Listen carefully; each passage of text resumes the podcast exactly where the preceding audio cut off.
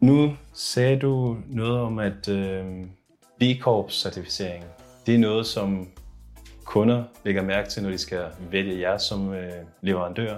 Har I nogle andre mærkningsordninger på jeres produkter eller på virksomheden?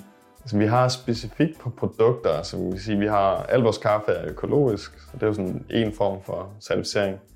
Øh, så har vi også, vi prøver lidt at, at skære ned på vores engangsemballage, men vi har blandt andet på vores æsker, som vi, øh, som vi sælger kaffekapsler i, at de er cradle to cradle certificeret. Og så er de også certificeret til hjemmekompostering, så man faktisk kan kompostere sine kapsler i sin øh, kompost derhjemme. Så det er ja. Ellers så er det sådan, i forhold til det pap, vi bruger, så er det FSC-certificeret, og jeg tror umiddelbart, det er det. Det lyder til, at der er nogle certificeringer, som er mere relevante end andre. Kan du fortælle lidt om, hvorfor I vælger lige præcis de der typer certificeringer til jeres øh, produkter? Øh, man kan sige, økologi er nok sådan det mest øh, vigtige for os, fordi det er noget, øh, vi mærker, at kunderne efterspørger.